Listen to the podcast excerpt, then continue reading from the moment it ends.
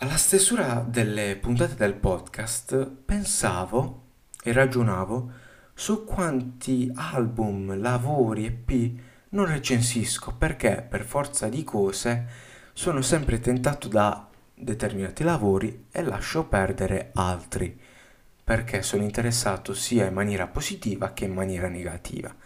Tuttavia ho pensato di aprire una rubrica in cui parlo brevemente di album o EP o mixtape che non sono riusciti a passare dalle grinfie della recensione, tuttavia che potrebbero meritarsi un ascolto o meno. Perciò do il via alla prima puntata di recensioni mancate. Allora, io inizierei con uno dei lavori più discussi, usciti poco fa, cioè almeno qualche settimana fa, Fast Life 4 ultimo mixtape della saga di Fast Life di Gue Pechino. Che dire di questo lavoro? Un esercizio di stile, in cui Gue mostra a tutti le sue capacità, la sua fama, la sua notorietà, le sue fighe soprattutto. Non è il mio rapper preferito Gue Pechino, infatti non me lo sono pompato tantissimo questo mixtape. Però ci sono stati dei pezzoni in questo album, come ad esempio Alex, con Salmo e Lazza, Lifestyle, Smith Wesson Freestyle con Marra, pezzi leggeri, niente di troppo impegnato, però ci stanno per l'intento del mixtape. A volte è ripetitivo, Gue Pechegno, però a volte fa delle rime o delle strofe che mi fanno morire dalle risate. Perciò dateli un ascolto. Poi volevo parlarvi di We Are di John Baptiste in questo album c'è la cultura americana e John Baptiste ve ne parla già, è lo scrittore e produttore di diverse canzoni della colonna sonora di Soul, l'ultimo capolavoro Disney. In questo album c'è tutto, c'è il funk, c'è il soul, c'è il blues, c'è il jazz, c'è il funk, c'è il gospel, c'è tutto. Se siete amanti di questi generi, di queste sonorità, è l'album perfetto per voi. Un lavoro che non ho ascoltato tantissimo. Anche questo però ha delle canzoni che spaccano, come la title track, Freedom, I Need You, e soprattutto una che vi consiglio un sacco è Cry, una canzonaccia potentissima, con un arrangiamento semplice ma emozionante e un'interpretazione meravigliosa, spaziale. Poi è uscito l'EP di 13 Pietro, il figlio di Gianni Morandi per questa notte. A mio parere inizia e finisce benissimo, con due canzoni, la intro e dall'alto, che a mio parere sono due pezzi scritti, prodotti e interpretati benissimo. Però l'EP al centro è anonimo, un sound banale, suoni ripetitivi e poco ispirato Sembra di stare ad ascoltare dei type beat presi da YouTube e delle strofe, strofe, strofe banalissime. Un ascolto mi è bastato, molto brutto questo EP. E mi dispiace perché a mio parere questo ragazzo ha talento, ma bisogna trovare una personalità. Poi volevo parlarvi di quest'artista indie, Dito nella piaga, con il suo EP Morsi. In realtà non la conosco, mi ha stupito? No. Però ci sono due canzoni che a mio parere meritano un ascolto. Sprico di potenziale e altrove. Due prezzi prodotti dalla Madonna e lei ha una voce molto interessante. Per il resto un sound indie pop scarno e ripetitivo.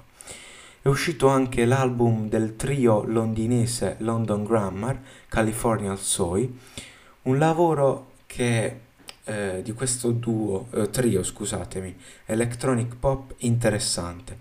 Il progetto non è nelle mie corde per sonorità, tuttavia ha diverse scelte stilistiche molto interessanti. La voce della cantante è potentissima, ha una voce splendida a mio parere, tuttavia il problema di questo album è che non si identifica in un genere e sembra un ammasso di suoni sperimentati a caso. Tutto qui. Mi è piaciuto un sacco How Does It Feel, una bomba, un sound synth pop assurdo. Poi ho scoperto questa band italiana, Le Endrigo con il loro self-titled, una realtà indie pop rock in crescita nell'industria musicale italiana, un gruppo di ragazzi di Brescia che suonano e giocano con le loro strumentazioni. Questo lavoro ha tante scelte interessanti, però allo stesso tempo molte canzoni suonano già sentito e non prendono tantissimo. Tuttavia due canzoni mi hanno stupito, Stare soli e Infernino. In Stare soli c'è un arrangiamento e un'interpretazione molto interessante. In Infernino c'è una ballata leggera, una produzione fighissima che mostra le capacità strumentali e l'interpretazione è top. Vi consiglio molto questa canzone, molto bella. Poi volevo parlarvi di Nuvole di Random. Già mi viene da ridere. È un artista che non riesco a prendere seriamente, un teen idol che non attira neanche i teen.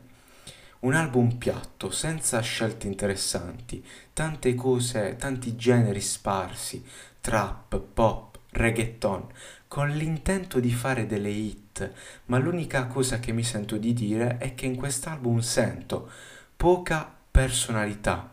E di questi 36 minuti riascolterei, boh, forse qualche secondo, banale, e fatto male per le masse, che però la massa non ha apprezzato, quindi un progetto inutile.